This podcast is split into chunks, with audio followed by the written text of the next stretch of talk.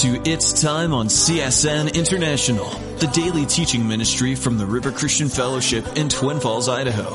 On today's episode, we'll be listening to Senior Pastor Mike Kessler as he teaches in the book of Mark.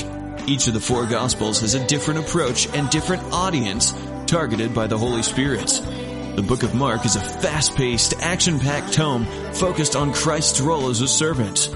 By studying the examples of Christ in the book of Mark, we can learn a great deal about what our life as Christians should look like and the heart of Christ.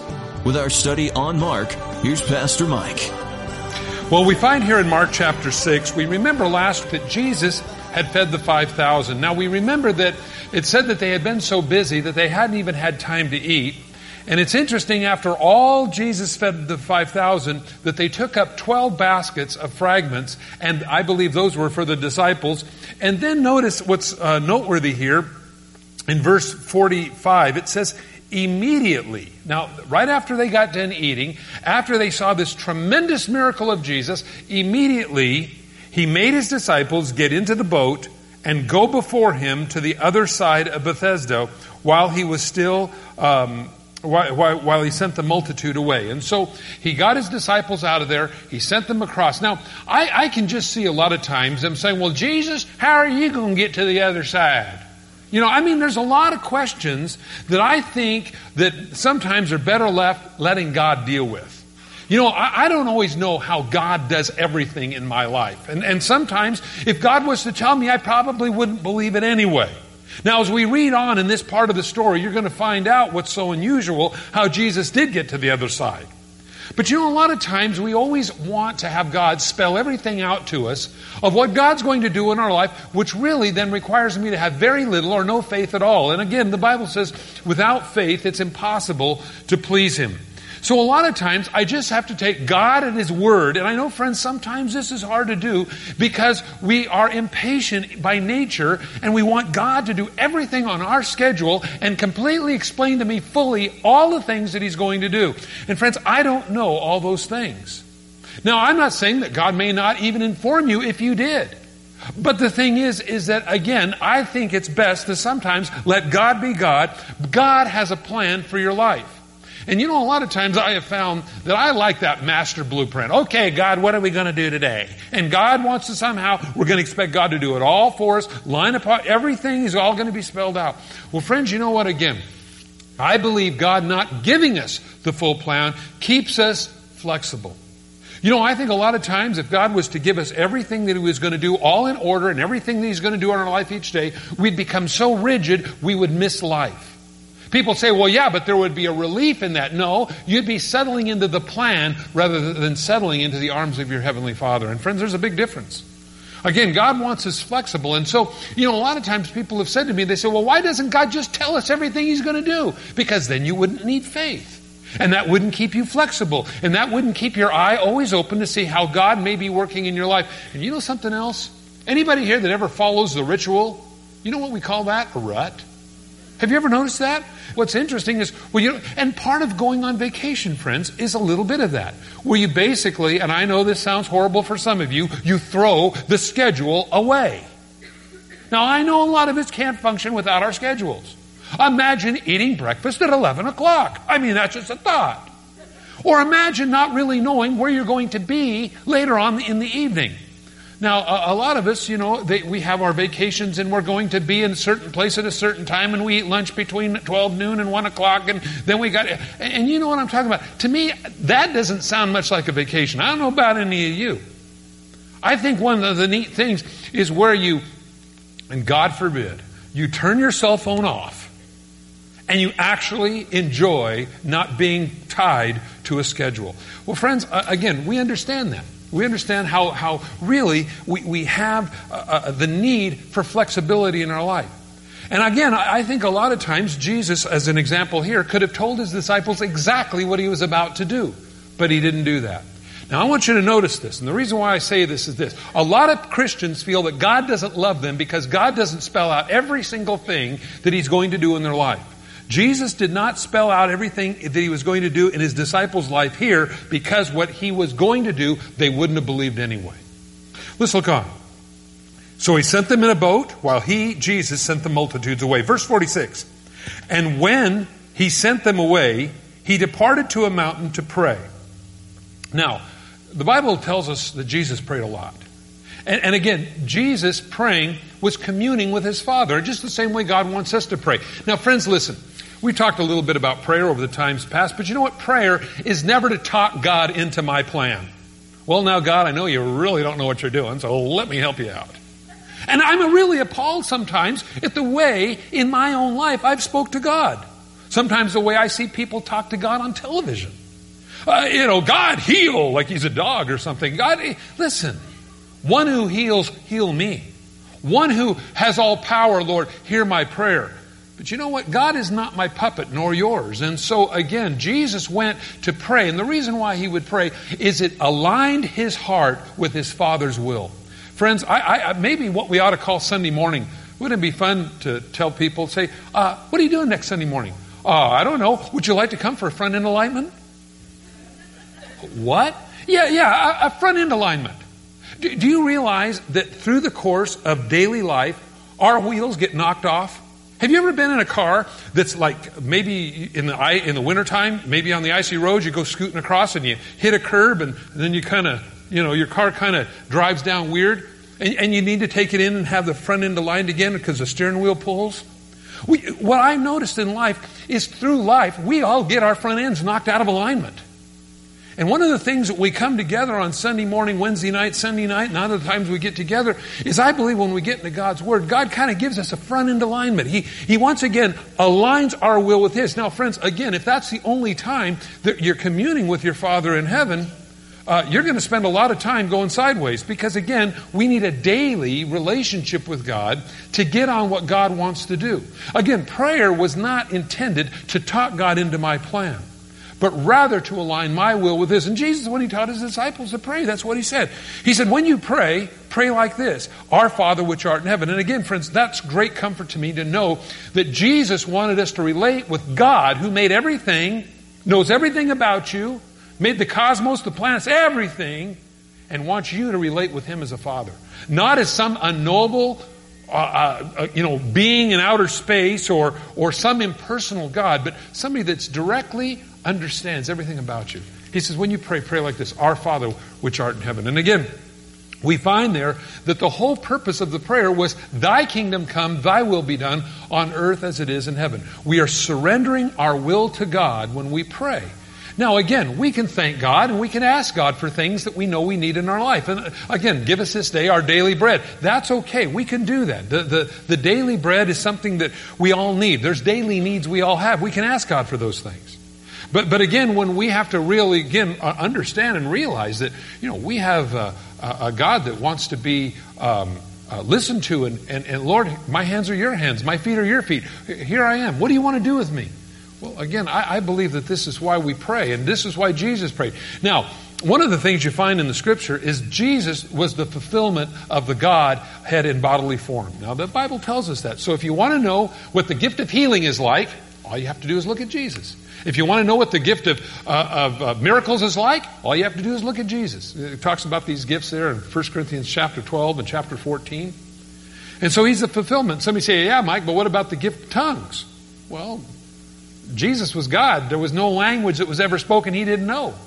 So the gift of tongues didn't apply to him because he uh, didn't, uh, there was no language that was unknown to him.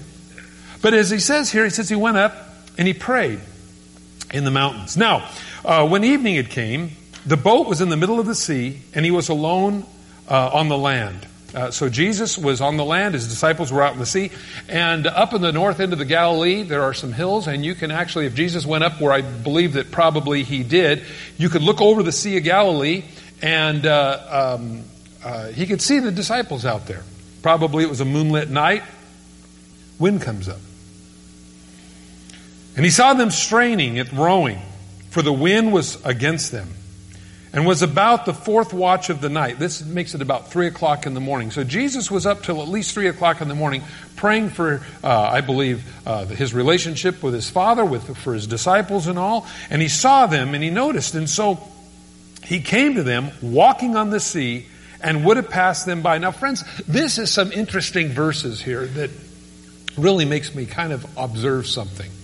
He said he would have passed them by. Was Jesus playing with them a little bit? You know, here they're out there rowing against the wind, probably in the moonlight, wind blowing on them and everything like that. And they're rowing as hard as they can. And here comes Jesus walking on the water and says, Hi, boys. Now, he would have passed them by. He wouldn't have passed them by. That was the whole reason he walked out there to them. But I think a lot of times Jesus wants to see do we realize our need for him in our life?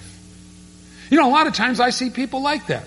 They're rowing against the wind. There was a song, something like that. But anyway, uh, they're rowing against the wind as hard as they can, and they don't realize they need God's help. Friends, I, I, just want to invite you. If you're if you're in something that you don't understand, and it's very tough and it's very difficult, and maybe you feel like that, maybe you feel like you're pushing against everything that's going against you, I, I would invite you to call on Jesus because He's there, and He's there to minister to you. This isn't just something that happened when you accepted Christ as your Savior 20, 30 years ago in a Baptist church someplace. But it's something that God wants to do in a daily relationship with us because we need God daily in our life. Not just when we're in trouble, or not just when we have something that we, we uh, uh, want to thank the Lord for. It's a daily relationship with Him. And so he tells them there. He's, notice he says, and would have passed them by but they, speaking of the disciples, saw him walking on the sea. They supposed it was a ghost and cried out, Ah! Now, I, I, you know, this is always kind of amazing to me. They see Jesus walking on the water. Uh, they see in the shape of Jesus, say, wow, that ghost looks just like Jesus. Amazing. Now, remember, they had just seen Jesus multiply the loaves and fishes. Friends, you look at this in the Bible and you say, how can these guys be so clunky? But then I look at my own life. I look at all the miracles that Jesus has done in my life, and you think about it in your life, how God's delivered you from alcohol and pot and booze and all that other weird stuff that goes on in your life. All those things that God has, has, has moved you from, and you say, Well, Mike, I'm not completely delivered. Yeah, but He's working on you. Good thing He didn't do it all at once, it killed you. And, and He's working on you, and He's doing all those things, and that yet, here comes Jesus, and they all start crying out. It's amazing to me, in the midst of all the things they seen Jesus do, they still were so easily rattled in their faith. Now, it says they cried out, supposing they'd seen it, goes, for they all saw him and were troubled. Now, now, now I look at this and I realize, if you run into somebody that starts multiplying loaves and fishes and feeds 5,000 men, not to mention women and children, I would have to say there's something really different about this guy. Now, if he wants to walk on water, okay, it's all right. See, the problem is, is that they failed to realize the power of God in, in Jesus' life. And, and because of that, they then had a limited faith of what God could do in their life. Do you see the difference? See, if you've got a, a little God, little gods don't do much. And if the little God you got is a plastic Jesus glued to the dashboard of your car, you got a little God. But when you realize the immensity of who God is, that God can do anything, He's not limited by your or my understanding, but goes beyond that. I believe this is why Jesus walked on the water. Because what does that tell you? Logic says people don't walk on water unless you have a ski rope and a pretty good out, pretty good sized motor on your boat. It just doesn't happen. But God is not limited, friends, by our understanding of circumstances and issues. Friends, again, we always think how God's going to do something. You ever prayed and said, okay, God, I ask you to do this? And, and, and, and so, uh, and then we wait. And, and, and, we figured it all out. Okay, well, I know what's going to happen now. I prayed, and God's going to have this guy call, and he's going to buy my big pile of bricks in the backyard, and then we're going to sell those pile of bricks, and then we're going to, you know, and we got all figured out, and God doesn't do any of that. And oftentimes we say, God, you didn't answer my prayer. No, no, God didn't answer it your way or my way. We, we get in a rut like this. Now, again, Jesus, who can multiply the loaves and fishes, who can walk on the water, again, friends, a lot of times our God is too small. right here shows and should break us out of the mold thinking. And see, again, we, we start getting into this mentality that God is just a superman. He's, he's a man that's got some supernatural capability. No, no, God's God. And He is not limited by the things that limit us. Now, I don't know if how many of you have tried to walk on water. There's only one other person that we find recorded in the scripture that walked on water, and that was Peter. And when he, re- it's funny, it says when he, he took his eyes off, off the Lord and started looking at the waves and everything, he sunk. Now, he, I could just see him going, I can't do this. You're right. We can't. But God is not limited by our understanding of things, friends. The Bible very clearly teaches His ways are not our ways. His ways are far above our ways because we again limit God by our own understanding of things. So we find here then that Jesus, walking on the water, was walking out to help them. He realized they were in trouble. Do you think God doesn't know when you and me are in trouble? you say, well, Mike, I'm not in trouble now. You will be, just give it time. You know why? Because it's the nature of us living in this world. I mean, you could be minding your own business and somebody, you know, runs into you or something. I mean, I mean, we all experience things. And, and then people say, well, God, if you love me, why did you allow this to happen to me? Can you just see the disciples? Well, you know, if that guy was really God, how come we're out here in the waves? And here comes Jesus as a ghost on the water. Well, that's something you don't see every day. And, and I look at this. God allows things, friends, to happen to us to show us His power and to build your faith. You know, you know, a lot of times we, we, get it all figured out. If God's God, then I don't need to experience any inconvenience in my life. What I find with the disciples, what I find with Paul the apostle, what I find in the in the book of Acts and all the other um, people that were saved, I didn't see even in the Old Testament. I didn't see people with meticulous, perfect lives that nothing ever bad ever happened to them. What I find is in the course of life, and especially as the devil works against you to stop you from doing what God wants you to do, you see the power of God. And rather than the winds and the waves destroying your faith, and friends, again, we all have that, you see the power of God and His deliverance, which then builds your faith. You see the big difference. Just as there were no food, well, Jesus multiplied the loaves and fishes, and they all were fed, and even the disciples even got their own basket of food. That's pretty neat. Now you'd think, wow, that's this guy. He has a way of doing things outside of my understanding. There was no store involved. There was no big bread truck or a cave filled with food. A lot of times people think that. And by the way, we talked about this last week. You ever get in a crowd of 5,000 people, let alone uh, probably another 5,000 women and children? You get a crowd of 10,000 people, you don't know too much of what's going on. You know, and I imagine probably the people up on the slo- slopes of the hills, they just kept seeing the food come. Wow, Jesus must have a big cave of food someplace. But the disciples are going, something's really weird with this stuff. This is yours. Here's more. Where's it coming from? I don't know. How does this work?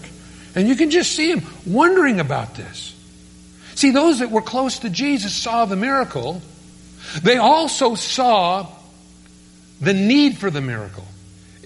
Again, when you're close to the Lord, God puts us into positions not to crush you and me, though we may feel that way. And many people say, Well, God, if you're God and you can do everything, why do I have to go through this? Why do I have to row against the wind? And so I'm just going to pack up my marbles and I'm going to go look for another personal God someplace. And people get that way. It's called backsliding. And, and oftentimes, if you'll track the backsliding, it's because God didn't do something for somebody that they thought he should do. Which basically says, I am now God, not you, Lord. Because I'm the one that, when I don't understand something, I'm, I'm calling the shots. You see, that's what the lack of faith is. And so we go back to this. Well, notice, they all saw him. They were troubled immediately. Jesus talked to them and said to him, be of good cheer. It is I. Don't be afraid. Now, I love that. In the midst of the problem, in the midst of their fears, in the midst of, honestly, their inability to recognize who Jesus was, have you ever been like that? Have you ever been in the middle of something and what you're into is so overwhelming you oftentimes don't recognize God? But Jesus still recognizes you. And he said, Don't be fearful. It's okay. It's I. It's me. And he went with them into the boat, and the wind ceased. And they were greatly amazed in themselves beyond measure, and they marveled. Now, these guys were trained fishermen, friends, and you just don't put a guy on a boat and all of a sudden everything turns to a sea of glass. So, this is different. So, we see a succession of, of many miracles here. First of all, we see the, the miracle of, of um, um, we see the miracle of, of, the, of Jesus feeding the multitudes, and then Jesus feeding his disciples with the 12 baskets. And then Jesus getting the disciples to get in the boat. That in itself is a miracle after a bunch of men just ate, so that's just something to think about. And they get in the boat, storm comes up, Jesus walks on the water, another miracle. Jesus gets in the boat, the, the, the, the, the, waves cease. You, you see, what I, I'm finding here is I'm finding a pattern. That those who live in Christ, in the midst of the, the trials that we go through, God is endeavoring to do something to show us His greatness. And friends, it, it doesn't operate on my schedule. Now, now these disciples may very well have thought at three o'clock in the morning they were going to sink, and there's many boats at the bottom of the Sea of Galilee that to this day they're still finding.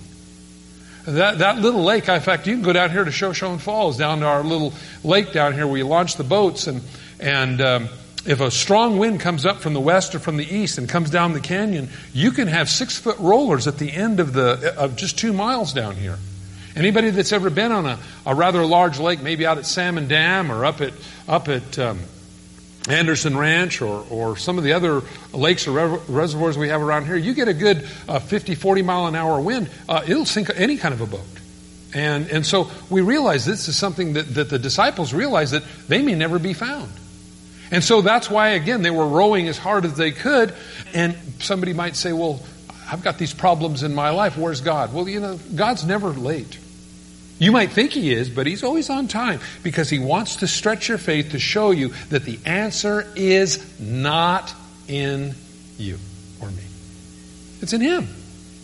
God's never late. Now, we might think that. Well, anyway, He went into the boat, wind ceased, they were greatly amazed in themselves beyond measure, and they marveled, for they had not understood about the loaves. There's the problem. They didn't understand about the loaves. They didn't get it. This is Bible vernacular for they didn't get it. Jesus is greater than the need. And friends, when you understand that, how important that is, we all are creatures of need. Don't feel, have you ever felt this way? Well, God, I don't want to weight you down with my problem. God goes, Whoa, I don't think so. Do you know it's God's good pleasure for you to bring your need to Him? That's God's pleasure. That's what a heavenly father, how he takes care of his children. He didn't say, well, when you pray, pray like this Dear co equal in heaven. No, it doesn't say that. A father would indicate that he is the giver. We as children are always the needy recipients. Now, a lot of people, and this may hurt some of our manly pride. I will save you. No, uh, no. God is the one that has to supply what we need. God knows what we need. And guys, it's not wrong to call upon God to give you what you need. This may be a little harder for men sometimes than even women because, you know, you know, I'll kill the bear, bring it to the cave. Kind of that's the way guys are. We're hunters. That's why the problem with the remote control. Uh, you know, we just do that. And, and I've shared this before, but you know, we, we and we want instant things. They said that 90, I think it was like 98% of uh, all males in America have pointed the remote control at their wife at one time. Uh, uh so and, and, so you, you understand that, that, we, that we, we don't ha- oftentimes have that, where we want to say, okay, Lord, you be the supplier, I'm your child. And so they didn't get it. They didn't get it at the loaves and the fishes. And notice it says, because their hearts were hardened. Now, God didn't harden their hearts, friends. God didn't harden Pharaoh's heart either. You know, the Bible says, and God hardened Pharaoh's heart. People say, what kind of a God is it that would harden Pharaoh's heart and then punish him? The miracles that did in, in Pharaoh's life, how Pharaoh observed it and what he did with that information after God proved to him who was boss, you might say. That's what either will soften a man's heart or harden a man's heart. The only thing we ever find in the Bible that God ever did to Pharaoh was show him ten times his unmistakable power. That's Pastor Mike Kessler on It's Time. If you've missed any part of today's episode, I'd like to inform you that we offer It's Time for free as a podcast download in the iTunes Store. If you'd like a hard copy that you can keep and share, give us a call at 800-357-4226 and the operator can help you with that. Don't forget, It's Time to Grow Pastor Mike's book on the Christian walk is also available completely free for you by calling that toll-free number I just mentioned. Tune in next time for more It's Time.